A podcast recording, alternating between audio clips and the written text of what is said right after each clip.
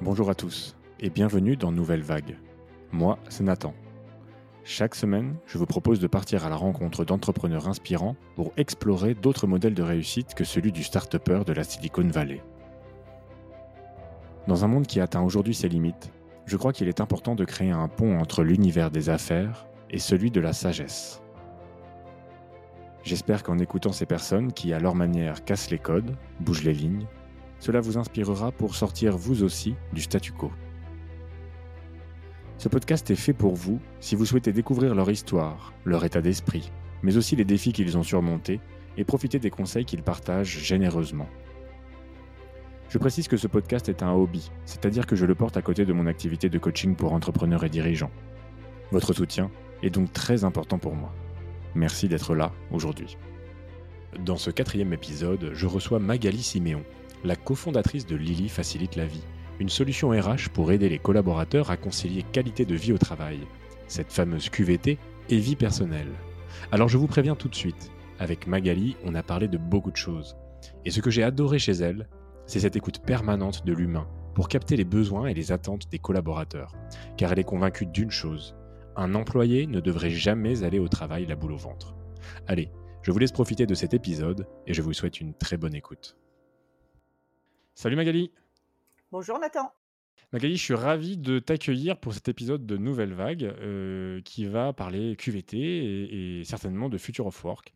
Euh, pourquoi ? Parce que Magali, tu es la cofondatrice de Lily Facilite la vie, qui est une, alors je vais le définir hein, moi-même, mais après je te laisserai évidemment compléter, euh, qui est une solution destinée aux services R H pour aider euh, leurs collaborateurs à concilier qualité de vie au travail et vie personnelle. Est-ce que c'est bien ça ? Euh, oui, c'est, oui, c'est bien ça et je te remercie parce que euh, parfois certains ont du mal à définir. Si je vais dans le plus concret, on se focalise euh, beaucoup sur euh, tout ce qui va être accompagnement autour de la gestion du stress et de la charge mentale. Donc là, en, en bonne pratique, euh, astuces, webinars. Et puis, on a une spécificité chez Lily, c'est qu'on a des conseillers qui aident les salariés à résoudre leurs problèmes perso. Okay. Donc là, on est vraiment en pratico-pratique sur des sujets du quotidien où on accompagne. Euh, alors pour commencer, et, et, et pour ceux qui ne te connaissent pas vraiment encore, est-ce que tu pourrais nous parler un petit peu de ton parcours ? Parce que moi, je me suis, un, je me suis renseigné, hein, j'ai un petit peu enquêté, et, euh, et en fait, j'ai découvert bah, que tu avais eu une super carrière dans les assurances, hein, que, que, que tu es monté vraiment assez vite, que tu es rentré au COMEX de deux grosses sociétés, deux grosses références hein, dans, dans le milieu de l'assurance, donc tu étais au top, hein, si, on, si, on, si on peut dire, ouais. Mais... tu t'es lancé dans l'entrepreneuriat sur ce sujet-là et donc euh, tu t'es mis en risque, euh, clairement. Ouais. Euh, mmh. Qu'est-ce qui s'est passé, quoi ? qu'est-ce, que, qu'est-ce qui s'est passé chez toi pour que tu aies eu cette envie de, de, finalement, de repartir un petit peu à zéro euh, sur ce projet ? Je pense qu'il y a plusieurs choses qui ont joué. D'abord, euh, on a chacun nos risques, ils ne sont pas tous au même endroit. Moi, j'ai découvert avec euh, le temps que euh, quand je vivais une, une vie professionnelle où il y avait un désalignement entre ce qui était dit et ce qui était fait, ça me mettait vraiment en risque en termes de santé. De, de, ça me mettait même en risque en termes de professionnalisme. Enfin, je veux dire, c'est, euh, quand on parle de ces gens qui peuvent... Euh, on dit qu'aujourd'hui, je ne sais plus, il y a un salarié sur quatre qui dit qu'il pourra quitter son job pour aller chercher un job avec plus de sens. Je pense que je suis dans cette catégorie-là. Euh, il y a l'autre chose aussi qui est quelque part au fond de moi, qui est de dire, euh, euh, tant qu'on n'a pas fin, signé la fin du match, la vie, elle n'est pas finie. Et donc... Euh, Euh, je, je déteste cette idée que j'ai pu... J'ai beaucoup travaillé sur le vieillissement dans ma carrière dans l'assurance. On voit bien qu'il y a des gens, alors un âge indéterminé à soixante, à soixante-dix, ils disent « bon, ben, non, maintenant, on se laisse glisser, c'est fini ». Je crois que j'ai en moi cette idée que jusqu'au dernier jour, quoi. Voilà, ouais. Jusqu'au dernier jour, j'irai m'inscrire à la fac, je, je, pas, je donnerai des cours, je, on n'a qu'une vie, je l'ai vraiment appris, euh, voilà, je l'ai appris à la dure. Et donc, il y a aussi cette idée de se dire euh, « là, je ne dois pas être un frein ». Après, ce qui a été un vrai enjeu, c'est euh, renoncer au salaire. J'ai divisé mon salaire par quatre. Renoncer au statut. Hein. Donc, euh, alors, ça a l'air anecdotique, mais euh, la voiture de fonction, l'assistante, euh, la reconnaissance euh, un peu partout. Euh, et ça, ces trois éléments-là, c'est vraiment des éléments que j'ai pris le temps de peser.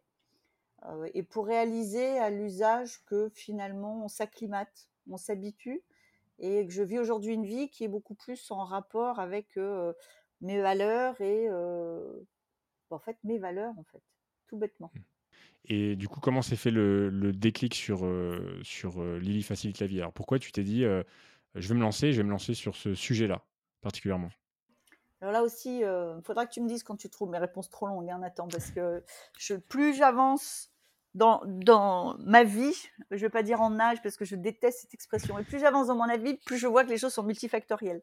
Euh, je suis vraiment une incarnation de l'ascenseur euh, social en France. Euh, mon père, est, euh, mon père est, est, était immigré italien, il est arrivé en France euh, quasiment avec sa valise en carton, il ne parlait pas français. Euh, lui-même a franchi déjà une partie de l'échelle sociale, il a passé son bac, il avait quarante ans. Enfin, donc, euh, je suis vraiment issue de ça. Et puis derrière, avec euh, mes frères et sœurs, on a, euh, on a poursuivi euh, ce qui est en fait une ascension sociale. Mais, mais dans mon parcours, ça m'a vraiment emmenée... Euh, Contrairement à des gens parfois qui partent un peu de plus haut, voire d'en haut, moi, ça m'a emmené à croiser euh, des personnes et à réaliser assez vite que euh, quand tu as un problème, il hein, euh, bah, y a une espèce de loi cumulative, quoi. C'est-à-dire, si tu n'as pas d'argent, si tu n'as pas de réseau et si tu as un problème, c'est tout pire que par rapport à d'autres. Et ça, c'est quelque chose, pour moi, c'est une injustice sociale que j'ai ressentie très, très tôt. Et donc, euh, j'ai, eu, j'ai très vite eu l'habitude d'aider les gens à résoudre leurs problèmes. Un peu entre le... le Géo trouve tout, euh, la Mary Poppins. En plus, quand on bosse dans l'assurance, voilà, ne pas croiser des gens qui ont un problème avec un assureur, c'est assez, oui. voilà, c'est assez rare. Jusqu'à euh, les bons trucs pour les enfants, euh, où est-ce que, comment, quel organisme je, j'utilise pour envoyer les miens à l'étranger, et cetera. Et donc, à un moment donné, euh, il y a eu à la fois cette envie de dire, il faut que je revienne à quelque chose où j'ai de l'impact concret et où je ne suis pas euh, dans un espèce de truc un peu intellectuel qui ne produit plus. Et puis, euh, je, je, cette conviction qu'on peut faciliter la vie des personnes en les aidant au moment où elles ont un problème et qu'il y a peut-être un business model. Et donc, euh, tout ça, à un moment donné, je me suis dit, il n'y a, a qu'une façon de savoir, en fait, c'est d'essayer. Je ne suis pas très... Euh, alors, j'ai, j'ai quand même fait des focus group, mais tu vois, je ne suis pas très étude de marché pendant deux ans, ouais. et cetera. C'est à un moment donné... Et puis, de toute façon, quand tu veux créer quelque chose de nouveau, c'est très compliqué de demander aux gens euh, si ça leur manque, puisqu'ils ne savent pas que ça peut exister. Bien sûr. Donc, euh, donc, j'ai vraiment croisé ça en disant, euh, bah, finalement, euh, moi, je pense que euh, c'est un élément euh, euh, qui contribue à une meilleure égalité sociale, c'est un élément qui contribue à moins de stress. Et donc, on est vraiment en prévention primaire. C'est-à-dire ouais. que quand on aide les gens à résoudre leurs problèmes perso, on évite l'impact sur la santé. Et puis, j- en deux mille dix-huit, alors je suis un peu early stage, mais je vois bien qu'il y a un truc qui émerge autour de la qualité de vie au travail. Et donc, de dire finalement, euh, c'est du gagnant-gagnant quand l'employeur investit dans une solution de ce type-là. Et donc ouais. là, je me suis dit, bah, pourquoi pas, allons-y en fait. Bingo. Et, et ce Bingo. projet, donc du coup, tu, tu, l'as, tu l'as monté tout de suite avec tes associés ou ça s'est fait, euh, comment ça s'est fait, votre rencontre euh, autour, de, autour de ça ? Alors, il y en a, il y en a une, euh, mon associé qui est euh, basé sur Marseille, qui est, euh, qui est en, en, en direction sur toute l'équipe opérationnelle et qui pilote les sales, c'est ma sœur. Donc, je l'ai rencontrée très tôt. J'étais là avant elle, mais je l'ai rencontrée très tôt. Euh, c'est vraiment assez amusant euh, et, et je trouve même assez émouvant parce qu'on euh, n'a pas d'histoire d'entrepreneuriat du tout dans la famille, très clairement. Ouais. On a vraiment une histoire de salariat. Et, et donc, nous, on était programmés pour être salariés. Et puis, je sais pas, il y a un moment donné, on a ripé toutes les deux et on s'est rencontrés sur ce projet. Mais euh, tu vois, c'est pas comme si pendant dix ans, on s'était dit un jour, on créera une boîte ensemble. Ouais. Un soir, je lui ai dit, je pense que je vais me lancer. Et elle m'a dit, ah, euh, ça peut m'intéresser. Ça s'est vraiment ouais. joué comme ça. Et le deuxième... Alors moi, je, j'ai tendance à être très authentique dans mes réponses. Hein, donc, euh, donc, on était euh, plutôt un profil dirigeant et un profil sales. Et donc, euh, moi, je me disais, il nous faut absolument un profil tech. Donc, en deux mille dix-huit, on a un peu, euh, euh, pas encore en haut, mais pas loin d'être au pic des levées de fonds, des startups, des tout ça. Donc, euh, les gens de la tech sont sursollicités. Et donc, euh, moi, je, j'en connais pas, j'en ai pas dans mon réseau. Je passe des annonces, tout ça, j'ai zéro, euh, zéro candidature. Et, euh, et comme je fonctionne, tu l'as pu comprendre un peu à l'instinct, je me souviens, un dimanche matin, je me lève en me disant, il n'y a pas à faire, il faut que je trouve un associé tech parce que sinon, euh, c'est une brique qui va manquer. Et je vais euh, à mon cours de pilates et je regarde ma prof de pilates et je lui dis, euh, ton compagnon, il n'est pas dans la tech, mais tu vois, ça match. Ouais. Elle me dit oui, je lui dis, est-ce que je peux avoir son téléphone ? Je l'appelle en disant, j'aurais besoin d'un conseil. On prend un café le jour même hein, et ouais. à dix-huit heures, il me dit, tu sais quoi, je vais y aller avec vous. Et donc, on est ouais. tous les trois depuis le début. Le troisième, c'est Chris. Et ça se passe euh, très certainement qu'on avait tous les trois la maturité qui fait qu'on a vraiment appris à fonctionner ensemble. Ouais. Mais pour ceux et celles qui nous écoutent, euh, l'association, c'est à la fois quelque chose de difficile et puis c'est aussi quelque chose où il faut se lancer. Je ne pense pas qu'il y ait d'associés parfaits. Euh, je pense qu'il y a des postures qui sont intéressantes et ça se gère en fait. Écoute, je suis assez d'accord avec toi sur. Euh, c'est c'est un, un sujet qui revient souvent hein, sur euh, comment on doit choisir son associé, enfin comment on doit se choisir mutuellement, hein, j'entends. Et euh, c'est quoi les bons, euh, les bons duos, les bons euh, trios. C'est vrai que c'est difficile et je pense qu'il y a une question d'intuition et de, comme tu dis, de, de, de d'apprendre à faire ensemble, quoi. C'est oui. qui, est, qui est très important. C'est un peu comme dans un couple. Hein, euh, oui, exactement. Il faut apprendre à vivre ensemble, à maintenir ça et euh, voilà. Et puis si ça a une fin, fini... ça a une fin. Bah, une fois qu'on a fini l'emballement, le machin, la première partie mmh. de la création d'entreprise qui est géniale, quand mmh. on rentre dans ce que les investisseurs qui ne l'ont jamais vécu appellent la vallée de la mort avec beaucoup de conviction, mmh. euh, bah là, là, il y, y a vraiment... Euh, mais, mais l'analogie avec le couple est très bonne, hein, ça se travaille en fait une association. Mmh. On a vraiment appris à avoir des temps que pour nous, on a vraiment appris à se dire les choses ou à ne pas se les dire parfois, attendre un peu, mmh.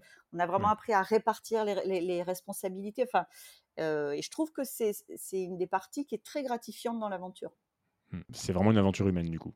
Ouais. Magali, la qualité de vie au travail, alors c'est un sujet effectivement crucial, tu en as déjà pas mal euh, parlé, hein, euh, mais c'est, c'est, c'est très, euh, ça peut sembler très vague. Et justement, est-ce que euh, tu pourrais un peu nous expliquer qu'est-ce qu'on met derrière ce mot-là euh, parce que la Q V T, euh, euh, de son petit nom, euh, c'est pas juste mettre des baby-foot euh, et euh, des fruits à la cantine. Enfin, euh, qu'est-ce qu'il y a derrière ça ? Qu'est-ce qu'on entend ? Et, et comment on le différencie justement de la, peut-être juste de la, de la satisfaction, tu vois, du, que peut avoir un, un, un employé, un collaborateur. Moi, je pense qu'on prend beaucoup le sujet à l'envers, en fait. Et tu vois, tu, et quand tu cites le baby-foot, c'est-à-dire on prend beaucoup le sujet, euh, euh, on fait des choses et on appelle ça de la qualité de vie au travail. Mmh. Euh, pour moi, la qualité de vie au travail, c'est le fait que les salariés d'une entreprise, quand ils vont travailler, je dirais le niveau minimum, c'est qu'ils repartent le soir aussi bien qu'ils sont arrivés le matin. C'est le niveau minimum. On parle de bien-être. Voilà. L'idéal, mais même pas forcément, même pas le niveau minimum, parce que quand on parle de bonheur au travail, je suis un peu mitigée aussi. Moi, je dis qu'une entreprise euh, doit contribuer à ton bien-être au sens euh, bien-être mental et physique. Euh, un des exemples qui est, qui est très parlant dans la qualité de vie au travail, c'est tout ce qui va concerner euh, la sécurité. Ça fait des dizaines d'années que la France a investi là-dedans, sur tout ce qui est la prévention des accidents du travail. Et donc là, on sait, tu vois, ça c'est clair aujourd'hui. On sait bien que mmh. quand tu vas travailler le matin, c'est bien que tu reviennes avec tes petits doigts de pied, quoi. S'il t'en manque ouais. un, il y a eu un problème. Bon, ça, ça c'est ça clair pour tout le monde. Voilà. Mais quand tu arrives le matin et que tu repars le soir, tu as envie de pleurer, que la première chose que tu fais quand tu rentres chez toi, c'est que tu descends un pot de Nutella euh, ou une demi-baguette avec du pâté, que euh, tu vas faire des cours de boxe où euh, le punching ball, c'est ton boss. Tu vois, tout ça, c'est que pour moi, il n'y a pas qualité de vie au travail. Mmh. Et donc, c'est vraiment cette idée de dire, en tant que dirigeant, en tant que D R H, la question que je dois me poser, c'est est-ce que euh, je veille au bien-être des personnes physiques euh, et psychologiques qui viennent dans mon entreprise ? Et c'est à la fois beaucoup plus basique que le bonheur au travail et en même temps beaucoup plus compliqué parce que... Euh, c'est subjectif, parce que tout le monde ne va pas chercher à attendre la même chose, et parce que euh, tu peux parfois attendre des choses qui ne sont pas compatibles avec euh, la stratégie de l'entreprise. Et donc pour moi, quand on parle de qualité de vie au travail, on a vraiment un travail à faire qui est, euh, c'est quoi la structure, les valeurs de l'entreprise, l'intangible, ce à quoi on tient, euh, c'est quoi les enjeux de l'entreprise en matière de R H ? Est hyper clair de dire il y a des exercices un peu obligés comme la gestion prévisionnelle de l'emploi et des compétences qui sont souvent faits de façon un peu automatique alors que c'est hyper intéressant de se dire dans cinq ans c'est quoi les profils que je dois avoir chez moi et là ça c'est la vision d'entreprise et puis après mmh. d'avoir vraiment des phases régulières d'enquête auprès des salariés c'est de quoi vous avez besoin et qu'est-ce que vous attendez et en revenant déjà à des choses euh, voilà, qu'est-ce que vous attendez de votre manager ? euh, Est-ce que votre travail est clair ? Est-ce que vos tâches sont claires ? Je veux dire, avant de parler du baby-foot, qui est un peu ce, cet exemple repoussoir. Et après, quand tu as les deux, bah là, tu peux commencer à penser qualité de vie au travail. Et tu dis, OK, donc moi, je vois bien de qui j'ai besoin dans l'entreprise et, et quelles sont mes valeurs. Et puis, je vois bien ce qu'attendent mes collaborateurs. Et là, je me mets dans une logique de plan d'action en disant, bah, je mets en place... Euh, une brique sur l'équilibre de vie, une brique sur la prévention des accidents, parce que j'ai fait ce travail-là. Tout le reste, et, et c'est ce que dit l'ANACT. Hein. L'ANACT dit, euh, moi j'étais à une conférence euh, lundi soir où il y avait le représentant d'une, euh, d'une branche professionnelle et qui disait la qualité de vie au travail, elle est au niveau de l'entreprise. On peut fournir des, des supports, on peut fournir du conseil, on peut, mais, mais c'est quelque chose qui est intrinsèque et qui mixe euh, l'A D N de l'entreprise et l'A D N des collaborateurs qu'elle va avoir dans sa boîte. Pour avoir échangé avec quelques D R H, R H sur ce sujet, j'ai l'impression que c'est un peu des fois la boîte de Pandore qui fait peur aussi, la Q V T. C'est-à-dire qu'on se dit, on a peur qu'en faisant des actions, en fait, on va remettre à la surface, euh, tu vois, faire émerger des, des, des, des besoins, des demandes, des, des mal-être, tu vois, des souffrances qui jusque-là, justement, étaient un peu tues parce qu'on euh, n'en parlait pas trop. Voilà. Est-ce que toi, tu l'observes, justement? Est-ce que c'est vraiment c'est une crainte que tu peux avoir avec certains de tes clients, justement, des groupes avec ouais, lesquels tu travailles? C'est marrant que tu dis ça parce que euh, donc lundi soir, j'étais à une conférence sur la prévention, hein, donc au sens large, et il y a un assureur qui prenait la parole en disant... Euh, Euh, il parlait de, de tous ces courriers euh, que, que, qu'on reçoit à partir d'un certain âge de la caisse d'assurance maladie et qui nous encourage très fortement à aller faire un certain nombre de tests divers et variés et où ils ont un, donc ils expliquent, il expliquait cet assureur, ils sont un peu sophistiqués parce que maintenant il dit si tu le fais pas on va le dire à ton médecin et il perdra des points. Tu vois, il y a un truc hyper engageant. Ouais. Et donc cet assureur disait et les gens n'y vont pas. Le taux de, de, de test est assez bas et il dit on, on sait bien pourquoi aujourd'hui. Il dit c'est très clair, ils y vont pas parce que ils ont peur du résultat. Et donc, oui, je pense que c'est un... En fait, euh, D R H, dirigeants, où, euh, on a des comportements humains. Et donc, bien sûr qu'il euh, peut y avoir, à, à plusieurs niveaux en plus dans une entreprise, il peut y avoir une crainte à un niveau politique. C'est-à-dire, si mes résultats sont mauvais, euh, ça la fout mal, quoi. Ouais. Il peut y avoir une crainte à un niveau euh, opérationnel. Je n'ai pas d'argent, je n'ai pas de budget. Donc, si mes résultats sont mauvais, ça aura été dit, mais je ne pourrai rien faire. Et puis, y avoir, il peut y avoir une crainte à un niveau humain et que je pense qu'on on ne, on ne traite pas, on ne prend pas en compte, qui est le poids de la responsabilité pour un D R H ou pour un dirigeant. C'est-à-dire, une fois que tes salariés t'ont dit à soixante pour cent « je suis malheureux dans ta boîte », bah, humainement, c'est compliqué, quoi. Mais je pense que c'est une fausse peur, parce que euh, je pense que tout, se, tout s'organise. Tu n'es pas, peut-être pas obligé d'avoir un premier questionnaire où tu demandes aux gens, est-ce que vous êtes heureux? Est-ce que euh, tu peux choisir des thématiques? Tu peux... Nous, dans, dans notre boîte, donc chez euh, Lily Facilite la vie, on fait ce qu'on appelle un Net Promoter Score tous les mois. Oui. Donc, tous les mois, on dit aux salariés, est-ce que vous recommanderiez Lily? On considère que quand on descend en dessous de huit virgule cinq, alors il faut passer à un questionnaire un peu plus complet pour comprendre ce qui se passe et derrière mener des actions. Voilà, okay. et, et donc euh, on a le thermomètre tous les mois et puis quand on descend en dessous, et c'est rigolo parce que moi, je le vois bien dans la boîte... Euh, Euh, tu as des cadres qui disent « mais mon Dieu, nos, nos résultats sont mauvais ». Je lui dis « c'est un indicateur ». Donc, ce qui est intéressant, c'est ce qu'on oui. va en faire. Ça sera un problème si c'était comme ça pendant deux ans. Mais un mois donné, je, je, on voit bien ce mois-ci pourquoi. Le mois de juin est compliqué. Ce que je te disais, voilà, on, a, on a beaucoup de demandes clients qui arrivent en même temps. Et donc, en fait, il ne faut pas avoir peur du thermomètre. Et, oui, et, et, et être sur des… Il y a peut-être une crainte. Ah ouais. de, de, moi, que ce pense. soit aussi un peu un outil de sanction parfois. Euh, tu vois, j'ai l'impression que chez certains managers, ils se disent c'est aussi un moyen de voir justement euh, euh, comment je traite mes équipes. Euh, tu vois, c'est, est-ce qu'il n'y a pas un peu cette peur-là parfois? Alors ça, c'est un autre niveau de la Q V T. C'est-à-dire, là, moi, j'étais plutôt sur la Q V T pensée comme une politique globale par l'entreprise. Mmh. Euh, après, bien sûr qu'il y a un gros enjeu sur les, sur les managers.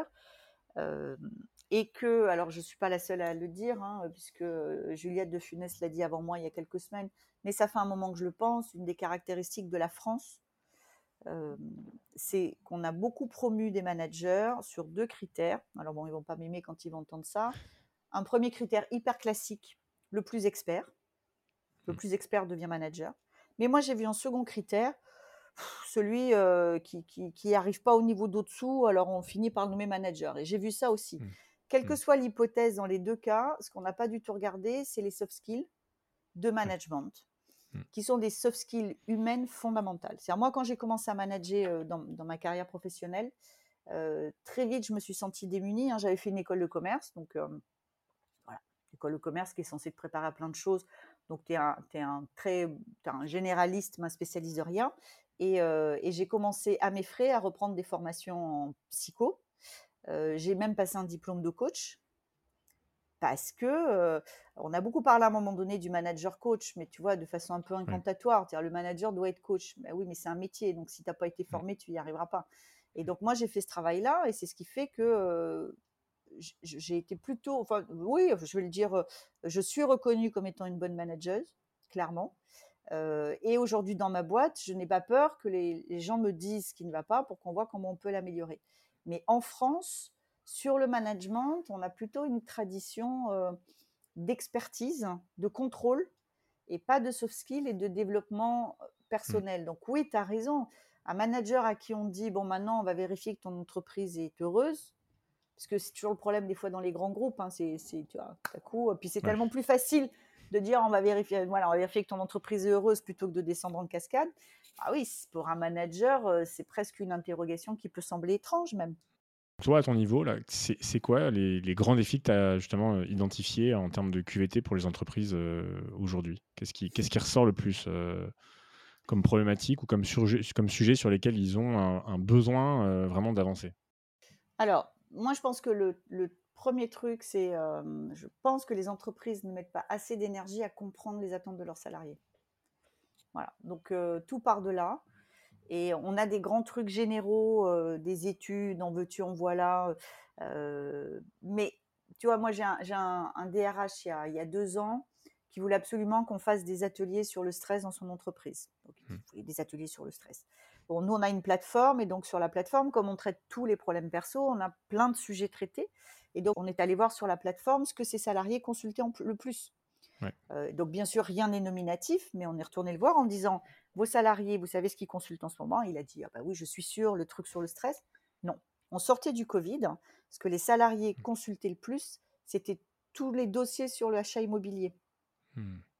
Et donc, ce qui les inquiétait, ce qui leur posait problème... Hein, parce qu'ils envisageaient de quitter Paris, d'acheter ouais. une résidence secondaire, de... c'était de se dire euh, comment je fais pour réussir un achat immobilier. Et donc, on a mmh. dit au D R H, on va faire des ateliers sur l'achat immobilier avec des experts où ils pourront poser leurs questions. Et ça a super bien marché. Et je donne souvent cet exemple parce que euh, je crois qu'il est représentatif, c'est-à-dire euh, euh, y a, y a une espèce d'écart entre euh, une vision un peu macro, les salariés mmh. veulent du sens... Oui, c'est vrai, mais concrètement, en fait, concrètement, c'est quoi leur sujet du quotidien au bureau et c'est quoi leur sujet du quotidien à la maison ? Et donc, moi, je pense que, euh, tu vois, avoir, euh, un peu comme on a alors, un patron de la relation client dans une entreprise, il faut que dans les équipes R H maintenant, on ait un, un patron de la relation salarié qui est celui qui représente… Nous, quand on, on intervient dans des entreprises, on définit des personas salariés avec nos clients. Et on voit bien que souvent, c'est la, souvent du côté R H, c'est la première fois qu'ils en entendent parler. Et en disant, voilà, vos personas sont ceux-là.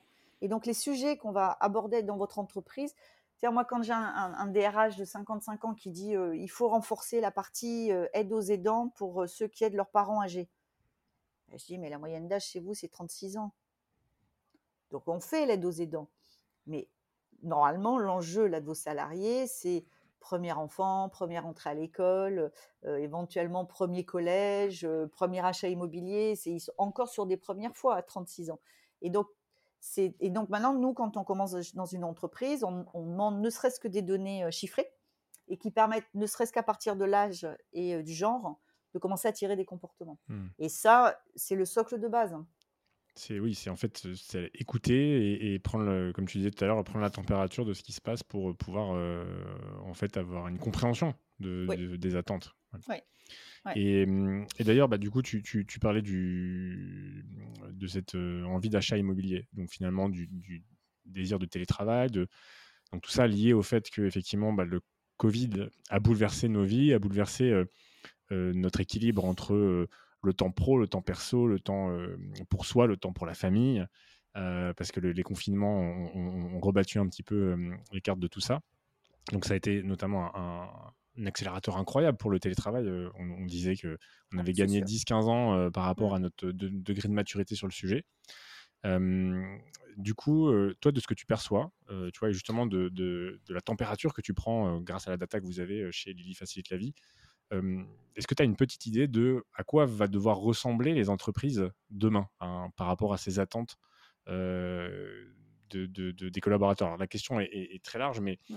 pour resserrer un petit peu, euh, c'est quoi les changements finalement que, que tu observes euh, dans les attentes euh, justement des, des, des employés, des collaborateurs, en ce qui concerne leur environnement de travail euh, et notamment la flexibilité ? Tu vois, qui est beaucoup vanté et qui fait que même j'observe un phénomène là, euh, bah, qui est très présent sur LinkedIn notamment, de dire que bah, en fait être salarié c'est un peu, enfin on a un peu raté notre vie quoi, on est un peu con. Euh, la liberté elle se trouve dans l'entrepreneuriat. Alors les entrepreneurs savent que c'est pas vrai, parce qu'il y a d'autres contraintes, mais mais il y a ce fantasme de demain on va tous être, euh, on doit tous être entrepreneurs et qui est un petit peu dopé par euh, aussi l'aspect politique en France hein, où on parle de cette startup nation, donc c'est très très très encouragé vu que euh, on a du mal à offrir le plein emploi. Donc, c'est un peu trouver votre emploi. Donc, c'est quoi voilà, ta vision euh, par rapport à, à, voilà, à tout ça ? Il y a, y a deux choses. Enfin, pour moi, il y a deux éléments de réponse. Donc, euh, j'ai bien entendu la question sur euh, la vision de l'entreprise de demain et, euh, et j'y arrive juste après. Je vais répondre à ce qui n'était pas vraiment une question, mais qui était quand même dans ton propos sur euh, euh, le désir de liberté. Moi, c'est des choses... Euh, je sais pas, il y a déjà vingt ans, j'entendais des dirigeants dans des dîners en ville dire « Ah là là, euh, les salariés, c'est plus ce que c'était avant, les jeunes, ils sont plus loyaux. » Donc, ça ne date pas d'hier et ça s'accentue. Je ne suis pas complètement sûre ou pas complètement d'accord sur euh, si tu es si t'es salarié, c'est que tu as raté ta vie. Je ne suis pas sûre que ce soit ça le moteur. Moi, j'ai le sentiment que le moteur, c'est que euh, de façon constante sur les vingt dernières années, globalement, la financiarisation du monde a fait que les entreprises ont été déloyales vis-à-vis de leurs salariés. C'est-à-dire que la valeur, la valeur d'ajustement, c'est le salarié. Christine Lagarde, il y a deux jours, a pris la parole en disant grosso modo, euh, bah là, on va peut-être garder plus de monde qu'il faudrait, quoi. C'est-à-dire, euh, pour préparer la crise, il faut sortir du monde. Donc, dans le cerveau des jeunes qui ont vu leurs parents prendre cher, parce qu'on a eu des générations qui sont arrivées sur le marché du travail où on leur a dit « tu suis les règles du jeu, t'es sage, euh, voilà, tu courbes la tête, ça va bien se passer, tout ça, machin. » Bon, et puis, il y a eu des sacrées cassures.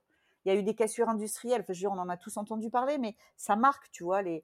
Euh, les, les, les, les usines qui ont fermé, euh, les patrons voyous, euh, les gens qui ont occupé des, des, des usines pendant euh, des mois euh, en, en pure perte. Et puis les jeunes ont vu autour d'eux leurs parents, leurs oncles, leurs tantes. Et donc aujourd'hui, moi je trouve avec beaucoup de pragmatisme, ils arrivent dans une entreprise, et c'est ce que disent les sociologues hein, sur les jeunes, en disant, en fait, je ne fais aucune confiance aux promesses de récompenses différées, puisque je suis une variable d'ajustement, globalement. Et donc comme je suis une variable d'ajustement, la sécurité de l'emploi est quelque chose d'un tout petit peu euh, dépassé. Et donc, aujourd'hui, oui, je suis dans un poste. Oui, c'est plus facile d'avoir un crédit si j'ai un C D I. Oui, c'est plus facile d'avoir un appartement si j'ai un C D I. Mais ne nous l'aurons pas. Est-ce que ça veut dire que dans cinq ans, je suis toujours là ? Non. Et donc, une fois que tu t'es dit ça en tant que salarié et que tu regardes tes potes autour de toi ou que tu as effectivement le phénomène Startup Nation, où, bah, tu dis finalement, là où avant, il y avait « je suis entrepreneur, je prends un risque », je suis salarié, je choisis la sécurité. On a perdu la sécurité quand même. On a perdu la sécurité quand même chez les salariés. Donc, si j'ai plus la sécurité, qu'est-ce qui me reste ? Le salaire qui tombe tous les mois, soit. Mais on voit bien que sur des jeunes freelances qui ont des expertises, bah, ils ont même le sentiment de gagner plus d'argent. Alors, bien sûr, parce qu'ils ne contribuent pas à la sécu. Enfin bon, il y a plein de choses que quand on est jeune, on se dit que ce n'est pas nécessaire. Mais je pense que Et ça, c'est un truc que je martèle et je sais que j'agace parfois un certain nombre de mes anciens pairs quand je dis ça. Si les jeunes aujourd'hui ne sont plus loyaux, en tout cas si les entreprises ont l'impression qu'il y a moins de loyauté, moi j'aurais tendance à dire celles qui ont commencé. Ouais. Voilà. Donc ça n'est pas irréversible, mais il faut se poser un peu aussi la question mmh. comme ça. Alors après, sur le futur du travail, il euh, faut qu'on se rappelle tous quand même parce que on peut avoir tendance parfois à être un peu urbain, parisien, euh, société de service. C'est un tiers des Français, un tiers des salariés français sont en télétravail.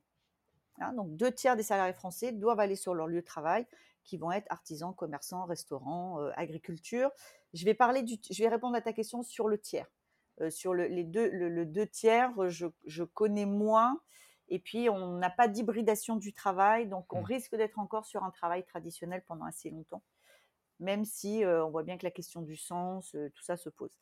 Moi, je, ce que je vois aujourd'hui, parce que j'aime beaucoup euh, faire ce que j'appelle du marketing de proximité, donc écouter ce que disent les gens. Donc moi, j'ai une amie il n'y a pas longtemps, euh, bah, il y a quatre mois, qui m'a dit « Ah, bah, on fait ce qu'on veut en télétravail, donc je vais euh, dans ma boîte une fois par semaine, c'est bien, une fois par semaine, ça suffit. » Ok. Puis il n'y a pas longtemps, elle m'a dit euh, « discuter », puis elle dit « Ah, bah, maintenant, j'y vais le lundi et le jeudi. » Je dis « Ah bon, pourquoi ?» Elle me dit « Parce que le jeudi, ils ont recruté une chef de chœur, il y a chorale, c'est génial. Mmh. » Je pense que ça, c'est un très bon exemple, c'est-à-dire que quand moi j'entends des gens, parce que je l'entends ça, il faut les faire revenir au travail. Bon, les plus évolués disent il faut les faire revenir au bureau. Ouais. Mais non, en fait, s'ils n'ont pas envie, c'est pas la peine. Et donc, ton lieu de travail va devoir devenir un lieu d'expérience, un lieu où tu fais au travail en présentiel au bureau ce que tu peux pas faire quand tu es en distanciel, en télétravail. Moi, quand j'entends des amis m'expliquer que avec le télétravail, ils sont passés en flex-office, qu'il faut qu'ils réservent leur bureau à l'avance, qu'ils ne savent jamais à côté de qui ils seront assis, mmh. et que donc ils vont au bureau parce qu'ils sont obligés, ou ils mettent un casque, ils travaillent à côté de gens qu'ils ne connaissent pas, ils passent la journée comme oui. ça. Tu sais, c'est qui... le résultat, de la, le, enfin, voilà, ils auraient mieux fait de rester chez eux, quoi. Comment ils peuvent avoir envie d'aller au travail? Et donc, les entreprises ont ce gros enjeu aujourd'hui de dire, euh, je dois quasiment repenser mon organisation du travail entre ce qui relève du télétravail, voilà, et puis ce qui relève du présentiel.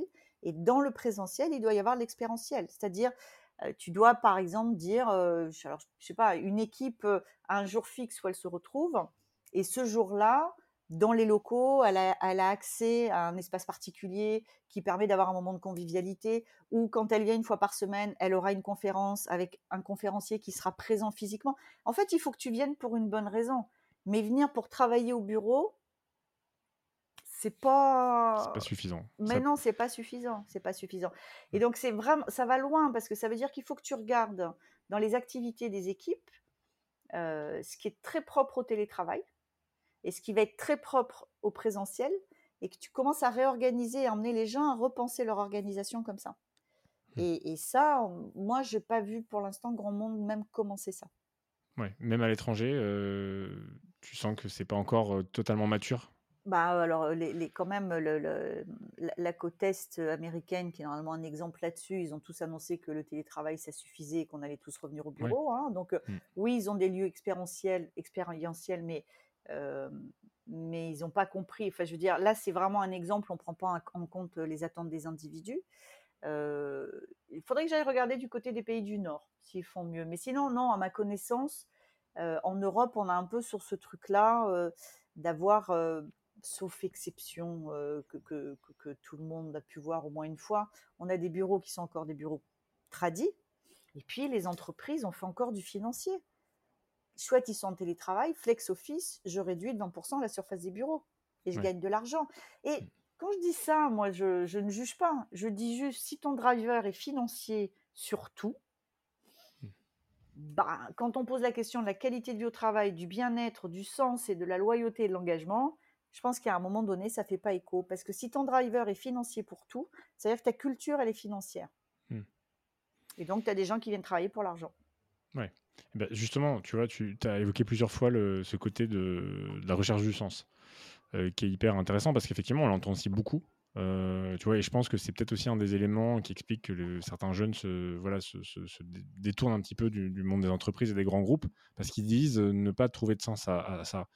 Et, et de ce que tu observes, c'est quoi, enfin, finalement, d'où ça vient, ça? C'est-à-dire qu'il y a, il y a vraiment une remise en question du modèle des entreprises, et quand tu parlais justement des entreprises qui ont vraiment euh, un curseur qui est purement financier, euh, où euh, euh, il y a vraiment quelque chose de plus, de plus euh, comment dire, de plus profond, une recherche un peu personnelle, euh, tu vois, avec une, des attentes qui sont plus du tout les mêmes qu'effectivement que les générations d'avant, qui avaient un, un, un métier... Euh, Alors pendant longtemps, c'était un métier pour, pour survivre, hein, enfin pour vivre et survivre. Après, il y avait les, le, le métier passion.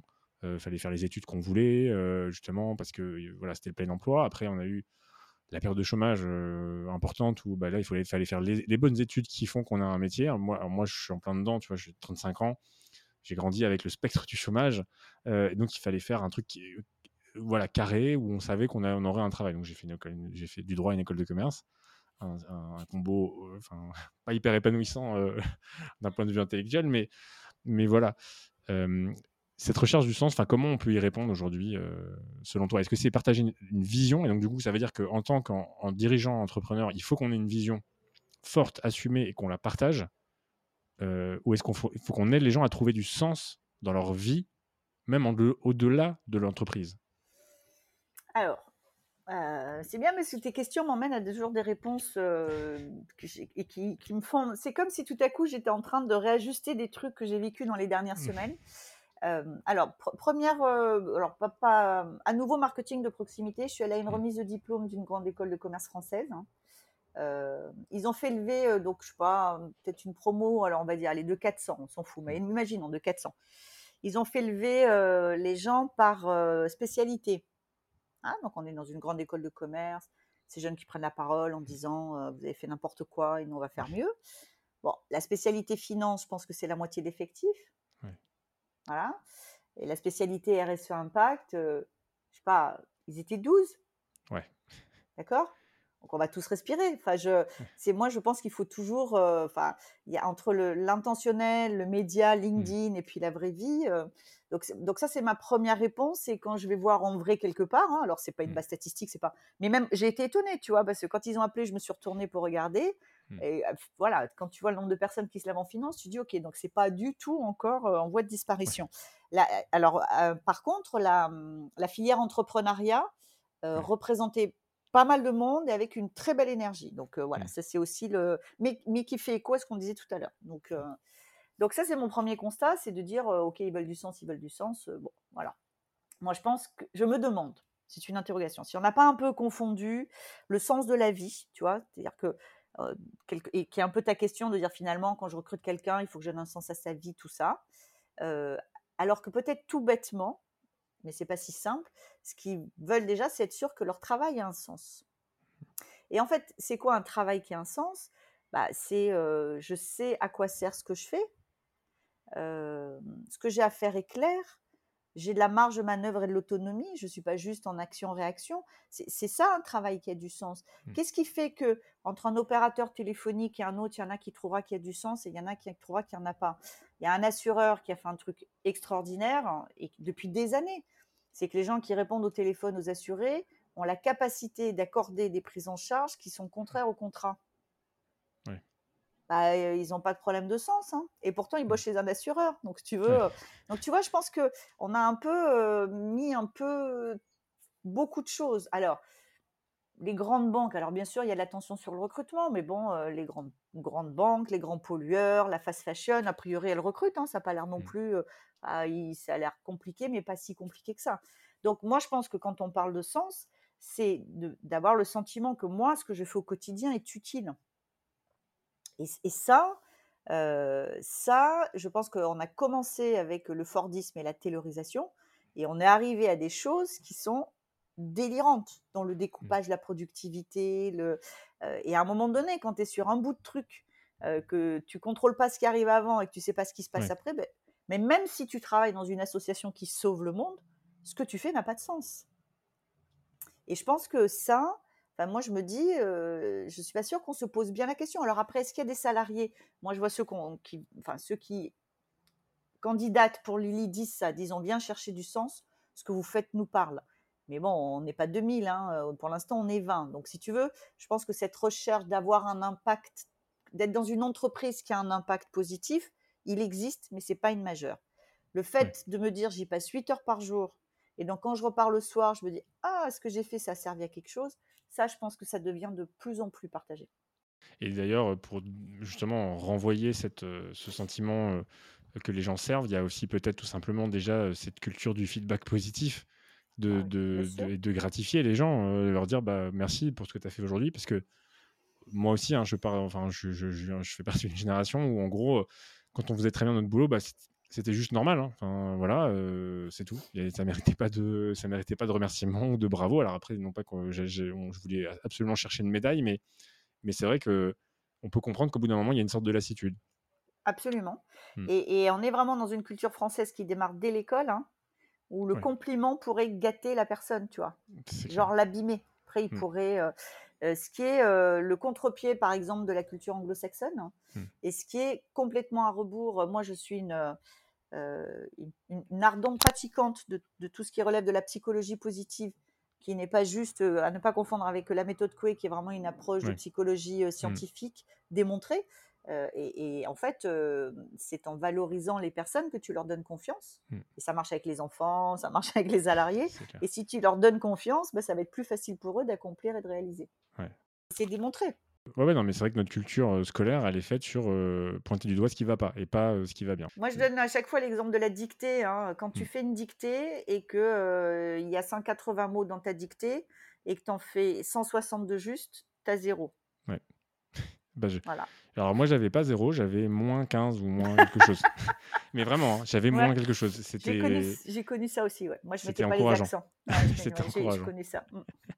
euh, d'ailleurs, bah, voilà, tu, tu, tu parlais effectivement des soft skills, euh, très important, notamment quand on sait que euh, bah, y a pas, pas mal d'études qui ont montré récemment que quatre-vingts pour cent des métiers d'aujourd'hui euh, n'existent pas encore. Enfin des métiers pardon, de demain, excuse-moi, n'existent pas encore. Euh, on se dit que les, les compétences telles que la communication, la créativité, l'intelligence émotionnelle, euh, ça va être fondamental pour s'adapter, euh, pour euh, faire face aux, aux, aux crises qu'on connaît. Hein. Elles sont nombreuses maintenant. On, on parle du monde VUCA dans lequel on, on, on vit, euh, qui n'est qu'une succession de crises. On le voit bien, notamment euh, grâce aux médias. Euh, ça, c'est un sujet que vous, justement, vous abordez euh, chez Lily. Enfin, c'est vous, vous, vous amenez ce sujet des soft skills et d'accompagner justement les, les collaborateurs dans, dans, dans la, l'acquisition de ces savoir-être finalement. Alors oui, euh, la semaine dernière, on faisait, on a fait un, un gros événement pour la semaine de la, la qualité de vie au travail, et donc avec des webinaires, dont un webinar euh, euh, fait par une experte des soft skills, hein, et qui a eu pas mal de participants. Euh, donc oui, on le fait. Euh, les entreprises sont encore euh, pas, tu vois, il y a un côté, euh, c'est, c'est, euh, ça fait, enfin, ça, l'expression vient pas complètement, c'est-à-dire euh, c'est pas, c'est pas du dur, c'est pas de l'expertise, quoi, la soft skill. Mmh. Et donc, euh, euh, quand tu es sur de la soft skill, prise de parole en public, ça, ça parle. Ouais. Voilà. Euh, moi, j'ai pu discuter avec des dirigeants en me disant, euh, je pense qu'il faudrait qu'on fasse des ateliers sur euh, Euh, l'assertivité dans le, dans le trois cent soixante et euh, l'assertivité dans, euh, quand on fait un, un débriefing, hein, et de manière à être dans une, une expression positive des choses à améliorer. Et là, je vois bien dans leur regard et dans leur non-verbal, euh, ouais. alors que je pense que c'est essentiel. C'est-à-dire que dans la réussite d'une fonction de manager, être capable effectivement de faire un feedback en disant les choses. Parce qu'on on souffre de ça dans l'entreprise aussi, hein, c'est que Euh, moi, dans ma carrière, le nombre de collaborateurs à qui j'ai fait un recadrage euh, cordial et néanmoins très clair sur des, des compétences à développer, ou, et qui me disaient, des gens de quarante-cinq, cinquante ans qui disaient, c'est la première fois qu'on me dit ça. Ouais. Et j'ai dit, mais tout le monde le pense. Ouais. Et personne n'a osé te le dire. Ouais. Parce que, euh, et, et ça te nuit, ça t'handicape dans ta carrière. Ouais. Et donc, en fait, moi, je trouve que dans les soft skills de, de communication sont fondamentales. On parle toujours de courage managérial, mais là aussi, je crains qu'on confonde un peu. C'est pas comme si tous les managers qui disaient pas les choses étaient lâches, c'est qu'ils savent pas comment faire mmh. pour que la personne sorte du bureau et que ça soit bien passé. Oui. Et ça, c'est une soft skill hyper importante. Et moi, quand j'en parle autour de moi, c'est pas un engouement énorme, quoi. Bah, c'est vrai que, bah, moi du coup, quand tu dis ça, je pense tout de suite à la communication euh, non violente, à la C N V, ouais. et qu'en fait, quand on découvre euh, ce que c'est, c'est, alors, c'est pas facile à faire au quotidien parce que c'est tellement loin de nos habitudes justement de parler de façon totalement euh, non agressive, euh, parce qu'en fait, on se rend compte qu'on est assez agressif dans nos feedbacks, assez naturellement, euh, mais quand on fait le, le, le comparatif de la même situation avec euh, une réaction un peu spontanée, non réfléchi et une réaction justement en mode un peu C N V, c'est assez incroyable la différence. Enfin, euh, c'est, c'est, c'est quand même le jour et la nuit. Ouais. Euh, on arrive bientôt à la fin de cet épisode, Magali. Euh, euh, en récapitulatif, euh, pour les entrepreneurs, les dirigeants, les, les R H, les, les personnes qui, qui nous écoutent là et qui justement s'intéressent au sujet de la Q V T euh, et qui souhaitent euh, y aller, quoi. Enfin, se prendre le... Prendre le, le, le Le, le taureau par les cornes, si j'ose dire, c'est, quel, quel serait ton conseil, justement, le, le, le, le plus précieux ? euh, C'est quoi le point de départ, en fait, pour commencer à traiter ce sujet-là ? Le point de départ, c'est que l'instance dirigeante la plus élevée de l'entreprise se mette d'accord avec elle-même sur ce qu'elle veut. Les Japonais disent que le poisson pourrit par la tête. Moi, ce que je sais, c'est qu'il n'y a rien, il n'y a pas d'évolution culturelle dans une entreprise si elle n'est pas portée, incarnée et avec conviction par les dirigeants d'une boîte. Donc, on peut tout le reste, c'est euh, et, et quand on a en, quand on a ça, ça suit. Ouais. Et donc euh, voilà, de dire à un moment donné euh, à une entreprise, vous voulez penser la qualité de vie au travail de vos salariés, mettez-vous deux jours au vert, mettez-vous d'accord sur ce que vous êtes prêt à faire, ce que vous avez envie de faire, ce que vous n'avez pas envie de faire, mettez-vous d'accord sur le contrat que vous prenez, sur l'exemple que vous allez donner dans vos équipes. Tu vois, de ne pas rentrer de séminaire en disant « Oh putain, on a passé deux jours sur la Q V T, je te dis même pas quoi. » Là, c'est mort. Tu vois, tu, tu prends un COMEX, ils sont six, il y en a un, qui, ne serait-ce qu'un, qui rentre en disant ça dans sa B U à son propre codir. Après, le D R H dit « On va parler de Q V T », tout le codir se marre. Quoi. C'est fini, ouais. C'est mort. Ouais. Donc, je dis, déjà, quand on a ça, et, et c'est pas toujours si simple, moi, je pense qu'on a fait la moitié du chemin. Oui, mais ça demande effectivement quand même ce travail d'alignement. Et, de, de, et d'incarnation. De prendre, et d'incarnation, de, de, ouais, j'allais dire de responsabilité, mais de, voilà, de porter ça, quoi. Vraiment ouais. de porter. Ouais. Ok. Euh, bah, écoute, merci beaucoup euh, Magali, euh, vraiment mille merci d'avoir pris ce temps. Euh, une dernière petite question que je pose à tout le monde. Euh, selon toi, qui je devrais inviter euh, dans ce podcast? Tu sais, donc, j'invite euh, des entrepreneurs qui essaient de bouger les lignes, de casser les codes, euh, pour avoir un impact, en fait, réconcilier le monde du business et un peu le monde, ce que j'appelle le monde de la sagesse. Euh, tu vois, moi, c'est un peu ça que j'essaie de, de faire transparaître dans ce podcast, euh, pour avoir un impact positif sur, sur l'humain et sur, sur la planète. Tu as des noms, des personnes que, que tu me recommanderais? Entrepreneurs, hein? Oui, alors, je, je, je suis euh, ouvert. Hein. C'est-à-dire que c'est vrai que j'ai, j'ai beaucoup d'entrepreneurs.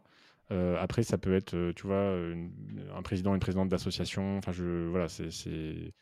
Ou, ou même une personne, tu vois, qui, qui, est, qui a un poste dans un, une entreprise, mais qui essaie justement de bouger les lignes, tu vois, qui, qui, apporte, qui porte un projet fort euh, et qui l'incarne. Alors, je vais faire une réponse à côté, mais après, t'en, f- t'en feras ce que mmh. tu voudras. Moi, je, je trouve que le regard sociologique est hyper intéressant. Mmh. Euh, alors, bon, comme on est… Euh, je... Ah, ben, puis, puis que j'ai plus de LinkedIn. Et donc, moi, il y a un sociologue que j'aime beaucoup qui s'appelle Michael Dandrieux. Ah, bah, Michael. Tu sais que je connais Michael. Ah, et tu dans, l'as déjà dans, fait intervenir dans une... Non, mais dans une autre vie. Moi, je… Alors, il y a Michael que, je, que j'aime beaucoup et il a un de ses collègues… Hein, Euh, que moi j'ai fait intervenir dans mon podcast, qui est beaucoup sur tout ce qui est euh, euh, la, la charge mentale et l'effet des outils sur notre charge mentale. Mmh. Et donc je trouve que c'est vraiment, vraiment un sujet. Et puis, euh, et est-ce que tu connais les, l'équipe de Kokoroé, les trois, euh, les non. trois girls de Kokoroé? Non, ça je connais pas. Alors, alors je te recommande aussi parce qu'elles elles existent depuis une dizaine d'années. Okay. Elles ont fait. Euh, euh, elles ont fait quasiment sans lever de fonds, je pense. Hein, donc okay. euh, c'est encore un autre exemple. Mmh. Euh, leur nom va pas me revenir tout de suite, mais si tu tapes Kokoroé, tu vas les trouver. Alors, ce qui est ouais. assez rigolo, c'est que c'est il euh, euh, y a deux sœurs et la troisième euh, est une amie d'enfance euh, depuis l'origine. C'est okay. un super joli trio, les trois. Ok, très bien. Et elles, elles sont vraiment sur. Euh, elles, elles ont lancé le e-learning à une époque où c'était pas du tout, euh, ouais. pas du tout à la mode. Elles sont beaucoup sur le futur du travail aussi. Très bien, super. Bah écoute, je vais regarder ça euh, avec euh, avec grand plaisir. Ah non, et j'en ai une autre. Ah, dis-moi. Mais non, parce que là, parce que tu vois, là, je fais que des Parisiennes. Euh, à Marseille, alors ouais. euh, après, il euh, faut, faut voir si tu arrives à la joindre, mais elle est vraiment intéressante. À Marseille, Marie-Laure Guidi, G U I D Y, hein, qui a créé et qui dirige un cabinet d'expertise comptable. Donc okay. ça, c'est une chose. Et qui a créé une association euh, qui s'appelle B P W sur tout ce qui va être euh, égalité hommes-femmes et défense okay. des droits des femmes, qui sur euh, la région euh, PACA est très, très active, hein, très okay. reconnue. Et hyper intéressante. Super. Bah, écoute, allez, je m'arrête là. Je vais regarder tout ça, merci et beaucoup. Et t'as vu, j'ai donné, à part Mickaël, parce que j'y fais attention, je t'ai donné quatre filles, un garçon, c'est bien, je suis contente. Ouais, ouais, non, mais c'est super. c'est, c'est top. Écoute, euh, vraiment, merci beaucoup encore, euh, Magali. Alors, pour euh, celles et ceux qui nous écoutent, euh, bah, si vous voulez en savoir un peu plus sur les solutions proposées euh, euh, par Magali euh, et ses associés, bah, n'hésitez pas à aller sur leur site, lily facilite la vie point info. Je mettrai évidemment le lien. Vous pouvez suivre Magali quand elle aura récupéré son compte LinkedIn, puisqu'elle a les bannes. Euh, c'est une, ouais, c'est une bad girl, hein, attention. Donc, euh, je mettrai son lien LinkedIn euh, sur la fiche de l'épisode en espérant que tu souhaites des bannes d'ici là, quand même. Ouais, sinon, je recommencerai de zéro. Après c'est tout, ça. c'est ça l'entrepreneuriat aussi. C'est ça, c'est des hauts et des bas. Voilà. Absolument. Euh, quant à moi, eh bien, écoutez, je vous donne rendez-vous la semaine prochaine pour un nouvel épisode de Nouvelle Vague. Merci encore, Magali, et à bientôt, tout le monde. Merci, Nathan. Voilà, c'est la fin de cet épisode. J'espère que vous avez pris autant de plaisir à l'écouter que j'en ai eu à l'enregistrer. Si des sujets abordés ont particulièrement retenu votre attention, ou si tout simplement vous souhaitez me faire un retour sur cet épisode, vous pouvez m'écrire sur LinkedIn. Je réponds avec grand plaisir à tout le monde. Je vous remercie pour votre écoute et votre fidélité, et je vous dis à la semaine prochaine pour un nouvel épisode de Nouvelle Vague.